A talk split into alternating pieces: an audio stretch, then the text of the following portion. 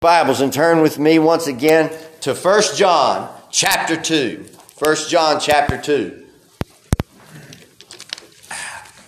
After pausing last week to celebrate homecoming, when Brother Haywood brought us a tremendous message, it's indeed great to be back in our verse by verse series here in 1 John.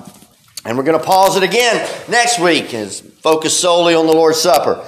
I want to bring a much, much needed message on the importance of that sacred ordinance. So let me encourage you to take time this week and prepare your hearts to come to the table next week.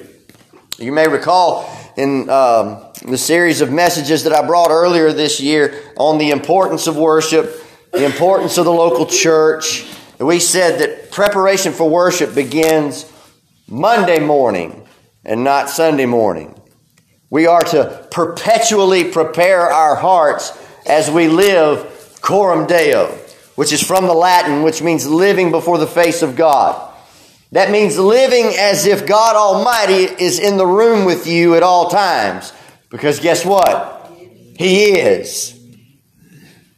God is Yahweh Shammah or Jehovah Shammah, which means the Lord is there or the Lord is present. God is omnipresent. He is everywhere at once. God is always and at all times present and accounted for. He is, he sees everything that you and I do at all times. The Bible tells us that the eyes of the Lord are in every place, keeping watch over the evil and the good, seeing the evil and the good that you and I do. And therefore, we need to realize that there is nothing that we can hide from God. And therefore, we need to live a holy set apart Christian life. The author of Hebrews tells us that without holiness, it is impossible to see God. We need to be the real deal. That's what Haywood said last week. We need to walk the walk and not just talk the talk. We need to be the Christians in private that we are in public. And when we aren't, we need to confess it. We've talked about that as well. 1 John chapter 1 verse 9 says if we confess our sins, he is faithful to forgive us our sins and to cleanse us from all unrighteousness. When a person comes to faith and repentance in Jesus Christ, they don't just confess the sin the first time and then that's it. I wish it were. I wish it were that that, that, that was it. And then from the point we're regenerated and born again, that we never ever sin. But it's unfortunately, it's not like that. We're saved, set apart, ready for heaven. The Lord Jesus has purchased our eternity, but we still battle and war with sin. And when we stumble, when we fall, we're to confess that sin. So let me encourage you to begin preparing your hearts and make that preparation an everyday practice. Our text this morning is going to help in that heart preparation. The last time that we looked at 1 John chapter 2, we looked at uh, verses 12 through 14, where John kind of hit the pause button on his spiritual tests and he took a moment to encourage and assure his readers. He assured them that they, that they were walking with the Lord and encouraged them to continue to grow in the Lord. John encouraged his readers not to stay spiritually stagnant. John encouraged his readers not to be comfortable staying on the, at the same spiritual level that they were their entire Christian life. And in the passage we consider today, John does not so much get back on the spiritual test train as he does just outright warn. The verses we are about to read don't beat around the bush. John does not mince words. He comes right out front and warns with great urgency. And what does John warn about? Well, that's what we're going to think about this morning. Look with me at 1 John chapter 2, beginning at verse 15. And I want to speak to you upon the kind of love that God hates. 1 John chapter 2, beginning with verse 15, these are the words of God. Love not the world, neither the things that are in the world. If any man love the world, the love of the Father is not in him. For all that is in the world, the lust of the flesh, the lust of the eyes, and the pride of life, is not of the Father, but it is of the world. And the world passeth away, and the lust thereof. But he that doeth the will of God abideth forever. Let us pray. Our most gracious Heavenly Father, we have read and we have heard not merely man's words. They were penned by man, but men who were impressed upon by the infallible, inerrant God. And that's why this word is infallible and inerrant. God, it's, these are spiritual words, and we cannot understand them with our time bound, fleshly eyes. So, God, we pray that the same Holy Spirit which awakened our souls and regenerated us and saved us and brings us conviction when we sin, that same Holy Spirit that resurrected our Lord Jesus Christ, we pray that He will help us to understand these words here and now. Father, we pray that you would do a work this morning, that you would get me out of the way, that you would speak to your people, that you would bring conviction to those who need to be convicted, that you would draw the Christian to a closer walk with you. We'll be very, very careful to give you all the praise, all the glory, and all the honor. For it's in Jesus' name we pray. Amen in these verses, we see that there is a kind of love that God hates. As believers, our hearts must be in alignment with God's heart. Therefore, we must love what God loves and we must hate what God hates. As Christians, we must love God. We must love the Lord Jesus Christ. We must love the Bible. We must love truth. We must love righteousness and we must love people. But at the same time, we must also hate what God hates. We must hate sin. We must hate unrighteousness. And we must not love the world and we must not love the things that are in the world. The absolute perfect love of God demands that those who love Him share His hatred for all that is opposed to Him. It's not hard to understand, it's just hard to swallow. So let's walk through these verses, and we have four points in our outline to break down these three verses. And point number one in the first part of is the first part of verse 15. We see the command. The command. Look what it says. It says, Love not the world, neither the things that are in the world. If you have a more modern translation, yours probably says, Do not love the world. The Holy Spirit impressed upon John not to beat around the bush, not to be vague. God, through the pen of the Apostle John, directly commands his church not to love the world. The Christian, Christian people are to be people that are known for our love. We're to be known by our love. We're to put the Lord Jesus Christ on display by the way we love. Matthew chapter 5 verse 16 says, Let your light so shine before men in such a way that they may see your good works and glorify your Father who is in heaven. We are to have a Christ-like love for people that seeks to, as much as possible, as much as lies within us, to live peaceably with all men. We're to have a love that shows mercy, that shows kindness, that shows grace, and a love that speaks the truth in love. So the, the most loving thing that you and I can do is to tell, tell somebody the truth in hopes that they might come to know Christ as Savior. However, we are strictly and directly commanded not to love two things the world and things in the world. What does that mean? Well, let me tell you what it doesn't mean. It doesn't mean that we're supposed to hate creation. God's not saying that. He is not saying that we're, to, uh, we're, we're also supposed to hate the people in the world. We've been studying the book of Genesis on Wednesday nights, and we saw in Genesis chapter 1, verse 31, God comes to the end of the creative process, and He has created, He has finished creating everything in heaven and everything in earth, and everything and everyone in them, and God assesses His work, and He declares that it was not just good, but that it was very good. So we're not to hate God's handiwork. We're to appreciate it and give Him glory and honor for it. We are also not to hate other people. The Lord Jesus in the Sermon on the Mount expounds upon the sixth commandment, which tells us we are not to murder. Jesus tells us that the sin of murder goes deeper than just the act. It goes all the way to the thought behind the act. So we see that unjust anger and hatred are viewed in the eyes of God as murder. And the Lord Jesus says in Matthew chapter 5 verse 45, so that you may be the sons of your Father who is in heaven, for he causes his sun to rise on the evil and the good, and he sends rain on the just and the unjust. So if God shows common grace to even his enemies, you and I should as well. So, what is it about the world that we're not to love? What is it John is talking about here in verse 15?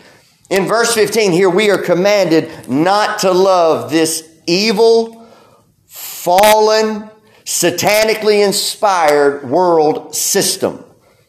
It is the invisible spiritual system of evil. The Greek word that is used there is the word cosmos, which means world order. The world order, the world system that we see is governed by Satan. It is an invisible world system that has perverted values, rampant sin, godless priorities, secular ideologies. It includes the world of the media. It includes the world of entertainment. It includes the world of music. It includes the world of education. And it includes the world of politics. It's not to say that everyone and everything in the world is evil, but it is to say there is a networking and an infrastructure that is anti God anti Christ, anti family, anti purity, and it is run by secular humanism and selfish living and worldly thinking, and it is utterly hostile towards God. And you see this played out before your eyes every day. The world is filled with godless belief systems that are trying to suppress the truth of God. You see this in politics. You see this in public education. You see this in the college and universities. It has taken over, and we are told that we must not love this world. It is completely antithetical with everything that God stands for. The fallen world system is on a collision course with God. It was the evil world system that crucified the Lord Jesus Christ. And if the Lord Jesus were to walk the earth today in bodily form, the world would try to crucify him again. And we cannot love the world that crucified our Savior. We are also told not to love the things in the world. The things that are in the world are worldly possessions and worldly pleasures. Worldly possessions and worldly pleasures that become more important than loving God. The last verse of this book in fact, 1 John chapter 5, verse 21, listen to what it says. It says, Little children, keep yourselves or guard yourselves from idols. An idol is anything that you love more than God. It is anything that you fear more than God, or anything that you serve more than God. An idol doesn't have to be some statue carved out of wood or marble. It can be a truck. It can be a car. It can be a motorcycle. It can be a boat. It can be a job, a child, a grandchild, a house, clothes, set of golf clubs, fishing rod, a gun, money. Could even be somebody who's supposedly famous, a popular actor or musician or an athlete. An idol can be anything or anyone that pulls you away from supreme love and passion for God. We are told that we're supposed to love God with all of our heart and with all of our soul and with all of our mind and with all of our strength. Our love for Him is to be completely unrivaled. There's not supposed to be anyone or anything else that even comes close to the love that the child of God is to have for his God. And when the Lord tells us not to love things, He's not saying that we cannot have things. He is just saying that things cannot have you. We may enjoy things, we use things. In fact, if you think about it, Christians are the only ones that can truly enjoy things because we're going to view things in their proper context. We're going to have the proper perspective about them. So we can buy things, we can possess things. It's just that things cannot possess us. We just cannot love these things with an intense passion and devotion that must be reserved exclusively for God alone. We cannot be held in the grip of things. We are to love the one who created all things and love him first and foremost. And let me say this again we're also to hate the things that he hates. And let there be no doubt in your mind, God hates this evil world system. He hates its values as they stand in complete opposition to him. Hear these words Psalm 97, verse 10. It says, Hate evil, you who love the Lord. Psalm 119, verse 104. We need to send this to every uh, public school, um, uh, uh, school board, and every college and university.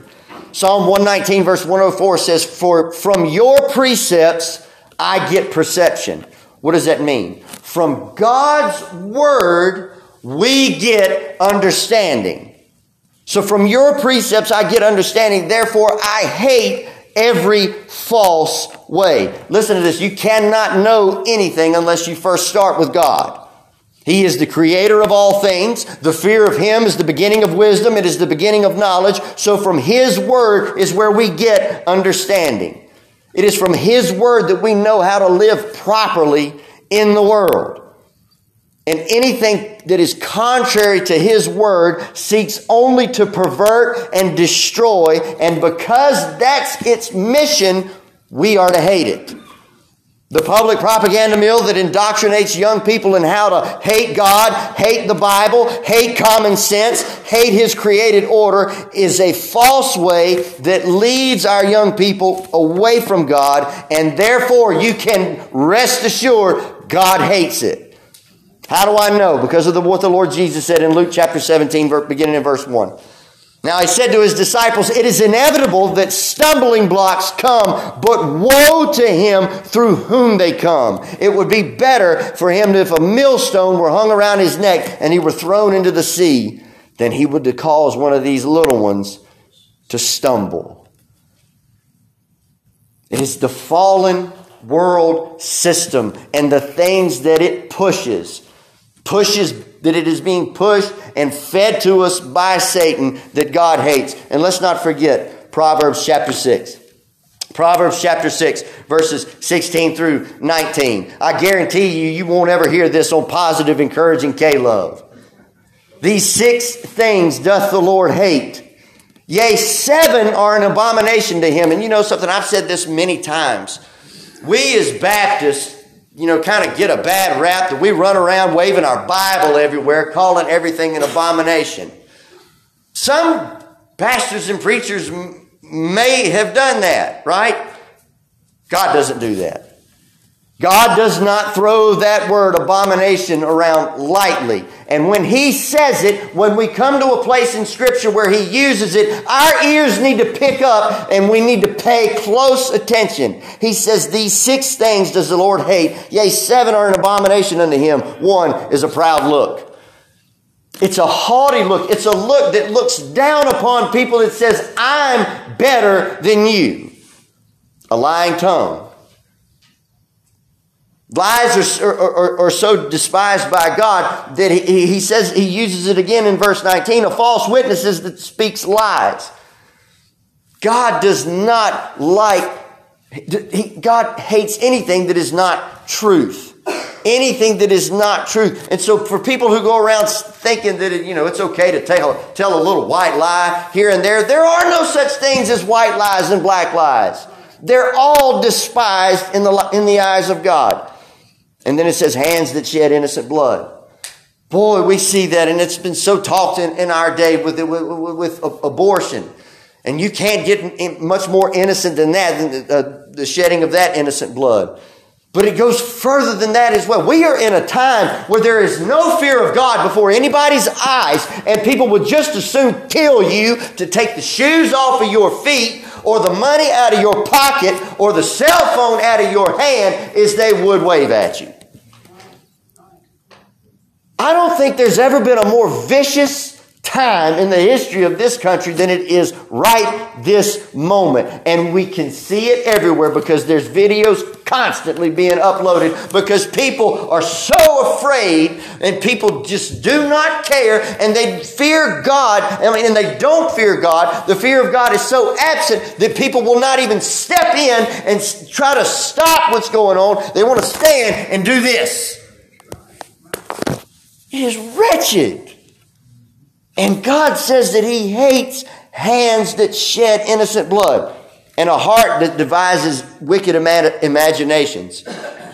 So, people in high authoritative positions that sit around and plot how they're going to control and rule things, they will rue the day they ever had the first wicked imagination when they stand before God Almighty, if they do not repent feet that are swift to run into mischief. This doesn't mean playing practical jokes. This doesn't mean trying to stir up joy. These are people that just like to go around and just set dumpster fires. They like to go around and they like to just cause drama and stir it up and get people stirred up and angry at one another and then step back and watch it happen. And we're told that God hates that and, one's, and one that sows discord among brethren. So God does not mince words in this passage. God hates those things because they are in complete opposition to Him and His nature. They are inconsistent with His glory. And so the born again child of God is not to walk in lockstep with the world. We are not to love the world nor the things in the world. Point number two, second part of verse 15, we see the conflict. Look what it says. It says, If any man love the world, then the love of the Father is not in him. The kingdom of the world and the kingdom of God are at odds. I'll say it again. They're completely opposite of one another. They cannot peacefully coexist. And you think about this the world is aggressively after people. The world is aggressively after us. And think about this the world evangelizes people. You think, you, th- you think about this, right? One of the tools that we just used to evangelize the community was Vacation Bible School, right? Who are we trying to evangelize? Children, right? Because you start young. You plant that seed young, and hopefully over time, whether they come back here or they go somewhere else, that seed, God will bring forth the fruit of that seed that will bring to, uh, lead to their salvation and hopefully the salvation of their whole family, right? Does not the world do the same exact thing with how they evangelize? You see it now. We see, and we see these articles about the perversity that's going on with, with, with drag queen, drag queen story time and stuff like this. And, and we think here in Southside Virginia that we're kind of immune to this stuff, right? That, that, that, that stuff just like that just doesn't filter down to here. Well, it's in Jefferson Forest High School. It's in Jefferson Forest High School. I believe that's in Bedford County, right? Right. Yeah. And what are they doing with that? They're trying to make young people as small as a child comfortable with that lifestyle so that it, it draws them into it. The world evangelizes people as well. This world is seeking to capture us, control us, and then corrupt us. And true Christians, therefore, will not be characterized by a habitual love for the world. And think about it. And on the flip side, worldly people will not demonstrate a genuine affection for the gospel and its Lord. Not until salvation has taken place. And a person cannot have a love for both kingdoms. A pers- as a person's love for God increases, a person's love for the world will, dis- will decrease, and vice versa. Matthew chapter 6, verse 24, the Lord Jesus says, No one can serve two masters. For he will either hate one and love the other. He will, he will serve the one and despise the other. You cannot serve God and mammon. You cannot serve God and wealth. So your master will either be Jesus Christ or it will be the world. John is drawing from the test that he's used back in chapter 1, John, where John said that if a person claims to be in the light of God, yet they consistently walk in darkness, or if they say that they have no sin, or they say that they've never even sinned at all, they lie and the truth of God is not in them. John's saying the same thing here. He's saying if you love the world, if you find your fulfillment in the world, if you set your ultimate affection on the things in the world, then the love of the Father is not in you. Then you are not what you may profess to be. A person whose love is in the world and in the things of the world, although may have professed Christianity, are not a Christian at all. Second Timothy is the final letter that the Apostle Paul wrote prior to his death. Paul was tired, he was old, he was beat down, he was wore out, and he was eager to see his Savior. But yet at the same time, he was concerned for the ones that he was going to leave behind, especially Timothy, his close companion and his son in the faith. So in that final epistle, Paul wanted to exhort and encourage Timothy to be strong and to be courageous. Paul reminds Timothy that there were people that had deserted him. First Timothy, 2 Timothy chapter 1 verse 15 says, You are aware of this, that all who were in Asia turned away from me, among whom are Phygelus and Hermogenes. Paul is telling Timothy that, you, that he needed to be strong and cloaked in his calling because difficult times would arise and people that he thought were with him, people that he thought were in the trenches with him, people that he thought were trusted brothers, people that he thought were co laborers may leave him because they did Paul as well. And then you think about before Christ went to the cross when he was arrested, every one of them fled him. So, in thinking about Paul and what he was talking about, about people defecting from him or turning away from him, the most notable would be in 2 Timothy chapter 4, verse 10. We read about a man named Demas. 2 Timothy chapter 4, verse 10 says, For Demas, having loved this present world, has deserted me and gone to Thessalonica. Demas is believed to have been a likely co worker with Paul for many years and had ministered with Paul and other men like Timothy, like Titus, like Luke, like Mark.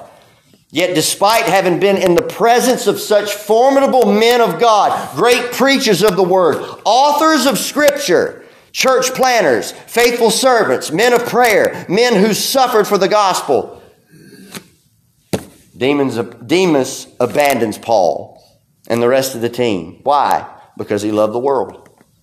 Because he loved the world system with its sin and human wisdom and satanic deceptions more than he loved God's kingdom. Demas's life displayed characteristics of both the shallow and rocky soul in which the seed of the word flourished briefly but withered and died in the face of tribulation and persecution and also the thorny soul in which the seed was smothered under the cares of the world and the deceitfulness of wealth. Here you have the apostle Paul who was, an, who was willingly anticipating losing his life for the faith. But Demas wasn't willing to pay that price. Therefore, he forsook his co-laborers and went to Thessalonica. In doing so, Demas proved that he never had a love for God. In two weeks, we're going to work our way down to verse 19 and we're going to discuss something called apostasy. Apostasy is when a person or a group of people recant on a previous profession of, Jesus, of faith in Jesus Christ.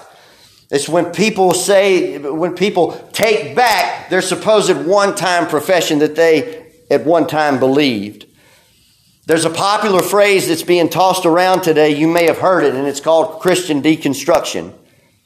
It's supposedly when a person tears, tears down or deconstructs once deeply held religious beliefs.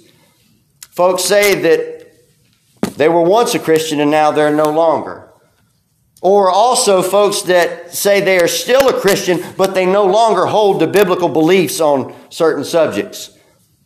There are many in this day that we could list about that. They recant on um, past views on homosexuality and homosexual mirage, all over the money that they fear they might lose. All deconstruction is is another term for apostasy. It's fallen away from the faith because the person was never, ever truly in the faith to begin with. Look what it says. Verse 19 of chapter 2 says, They went out from us, but they were not of us. And if they had been of us, they wouldn't have no doubt have continued with us, but they went out that they might be manifest that they were not all of us. Demas proved that he went out because he was never truly there. He was never truly with Christ to begin with. Demas was guilty of spiritual harlotry. Demas could not surrender his love for the world, and he proved that he had never truly surrendered to the Lord. And people like Demas proved that any previous claim to know and love God was nothing but a lie. That the love of the Father was not ever in them. Point number three, verse 16. Now we see the classification. What is the world? What, what is the love of the world and love of things in the world look like? What, what does it look like? John gives us three descriptions of it. John gives us three descriptions of it. Look what it says. It's for all that is in the world, the lust of the flesh and the lust of the eyes and the pride of life is not of the Father, but is of the world. Let's break that down. Lust of the flesh. That word lust means strongful, strong desires. Flesh is our sinful nature. Our sinful nature, do- dominated by sin and rebellion, is closely tied uh, to the physical aspect of mankind, and that's and we refer to it, the flesh. That's what's still inside of us. When we were born again, our flesh is now under the mastery of the Lord Jesus Christ, and we still have this flesh with its sinful appetites. Let me read to you what Paul said in Galatians chapter 5, verses 16 and 17. He said, This I say then, walk in the Spirit, and ye shall not fulfill the lust of the flesh. Which means you have to walk in the mindset that is on Christ, on the things of Christ. Walk with that mindset that seeks to please God, that seeks to show off God to everyone around you, to keep you from fulfilling the lust of the flesh. For the flesh lusts against the spirit, and the spirit against the flesh, and these are contrary to one another, so that ye cannot do the things that ye would. It's like this. The Spirit is pushing down on the gas pedal to drive us toward the will of, to drive us forward in the will of God.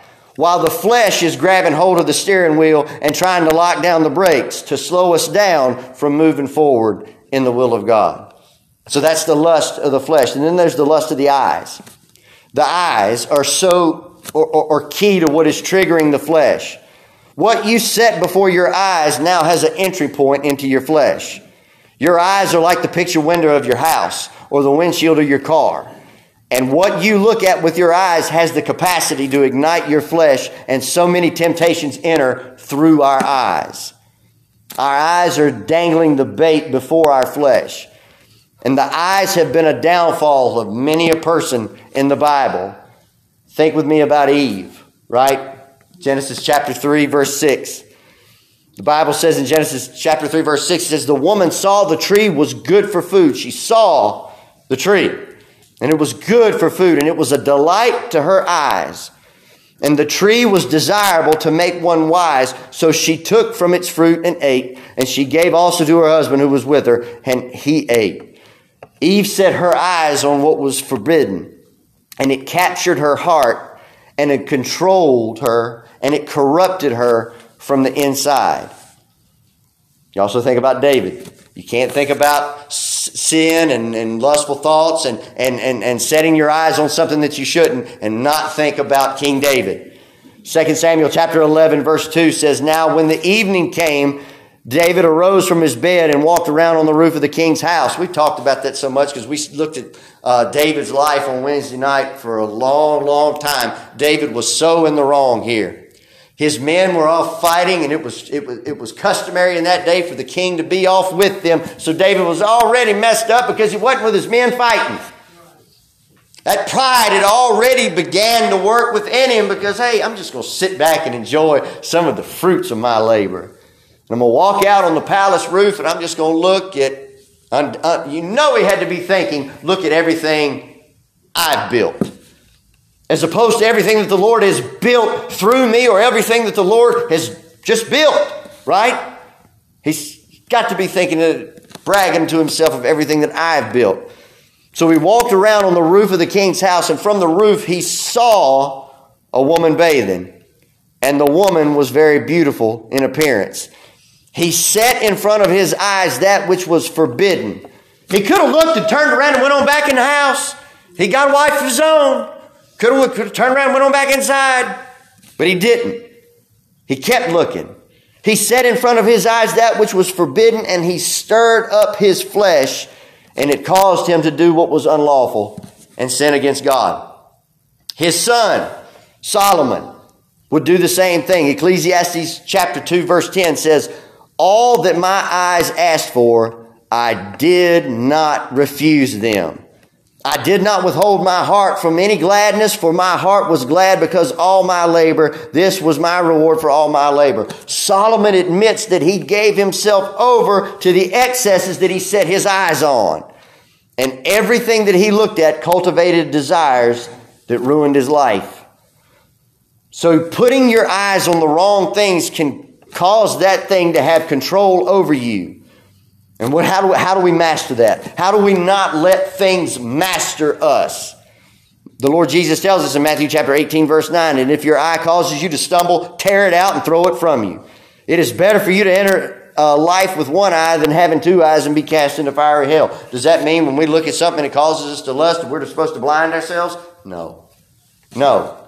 But it means take radical steps to ensure that you don't lust after whatever it is that you're looking at. That, that, that, that what you look at does not cause you to sin. If it means you got to get rid of the phone, you get rid of the phone. If it means you got to get rid of television, you get rid of television. If you got to stop hanging out with certain people, you stop hanging out with them. You do whatever it is that you need to do to keep you from being tempted to sin against the Lord to take those bold, radical steps to ensure that you do not set your eyes on things that will take a hold of you and take hold of your heart and your desires.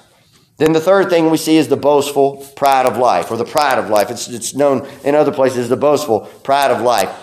Because what we see that appeals to, what we see that appeals to, to our flesh ignites our pride. We'll think that if I just had this whatever, I would appear to be something that, you know, I would appear to be something and I would be better off than anyone else and they would look up to me because I have something that they don't. It ignites pride. You know, like, and you see this a lot because we're constantly hurled with advertisements, right? We see, you know, young people who, who, who are infatuated, infatuated with shoes, expensive shoes like Jordans and stuff like this. They're like, man, I've got to have that because that, if I have them, then people are going to think well of me. People are going to think I'm cool or whatever, right? It's playing on the pride of life. And here's the, here's the essence of the pride of life anything that exalts us above our station and offers the, the illustration of godlike qualities wherein we boast in arrogance and worldly wisdom. Satan tried it with Jesus, right? You, you remember Matthew chapter 4, verses 1 through 11, when he tempted Jesus after his 40 days of fasting in the wilderness? He tempted Jesus with the lust of the flesh when he, with the, with the bread for his hunger. Verses 2 through 3 the lust of the eyes, when he showed Jesus all the kingdoms of the world with their splendor, and the pride of life, daring Jesus to cast himself from the roof of the temple in order to prove that he was the Messiah by some display of power that was not in the will of God. It was not in the redemptive plan of God for mankind. But what did Jesus do? Through every temptation, he quoted Scripture. It is written. It is written. It is written. And we see the lust of the flesh, the lust of the eyes, and the pride of life is not from the Father. It's not of the Father. God does not tempt his people to sin. God does not want his people to sin. God does not bless sin. God has not changed his mind about sin. We don't have a proper understanding of sin. We don't have a proper understanding for how God views sin. We like to downplay it, and we like to downplay it in thinking that we're sparing someone their feelings and not wanting to make them uncomfortable. God doesn't downplay it, He hates it. It's such an offense to him that the penalty for it is an eternity in hell. And his hatred for sin and love for his creation was so great that in order to reconcile it, he sent Jesus to the cross to die in our place. So when it comes to sin, someone will, when it comes to your sin, someone will be punished for it. It will either be you in hell for all eternity, or that sin was upon Jesus on the cross. Point number four, and I'm done. The conclusion. What's going to happen? What's going to happen to, to, to this evil world system? Look what it says in, in verse 17. There's a conclusion. There's a conclusion to those who follow the world, those who love the world, and there's a conclusion for those who uh, follow the Lord. And the world passeth away, and the lust thereof. But he that doeth the will of God abideth forever. This evil world system will not last.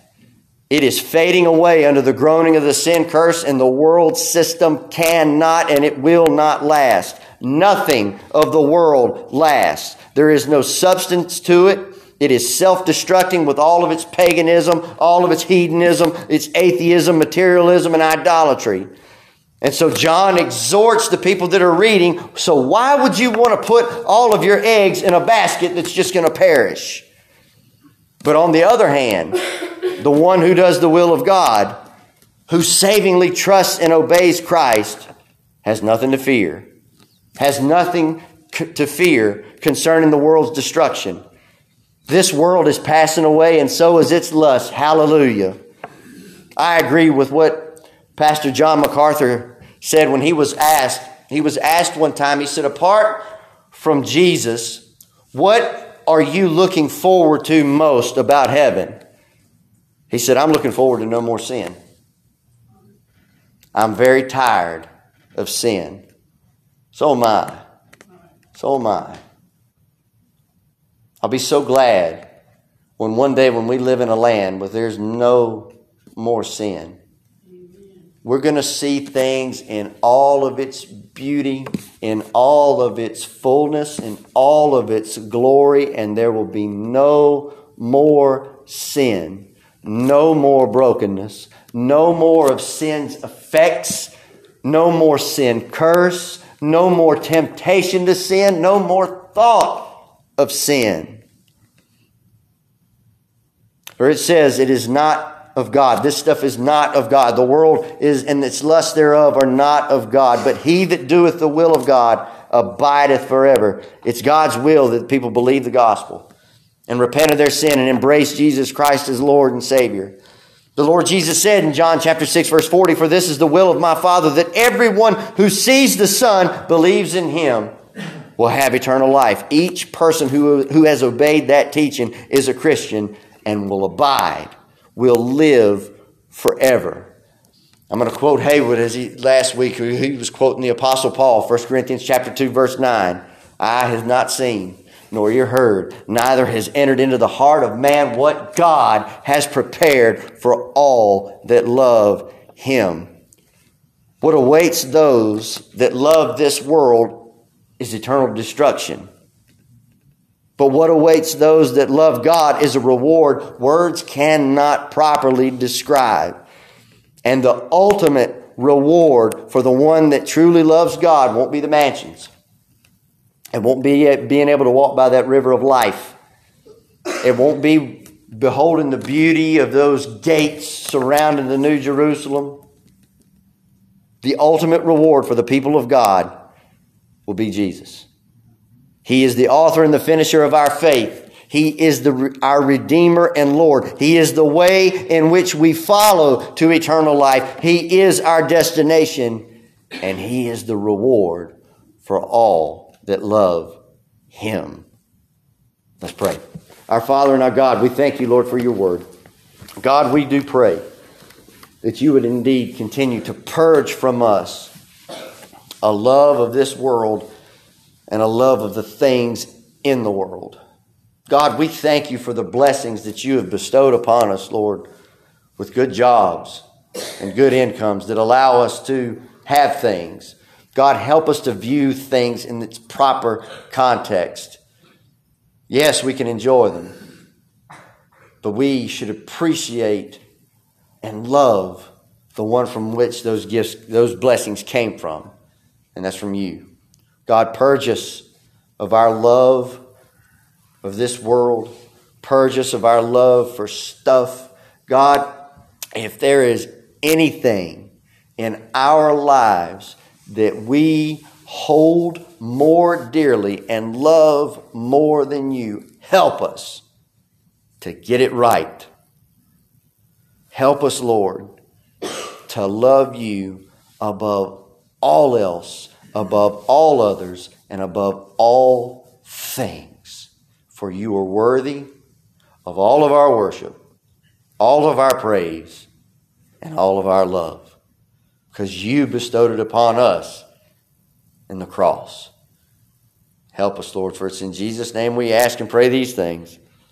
Amen.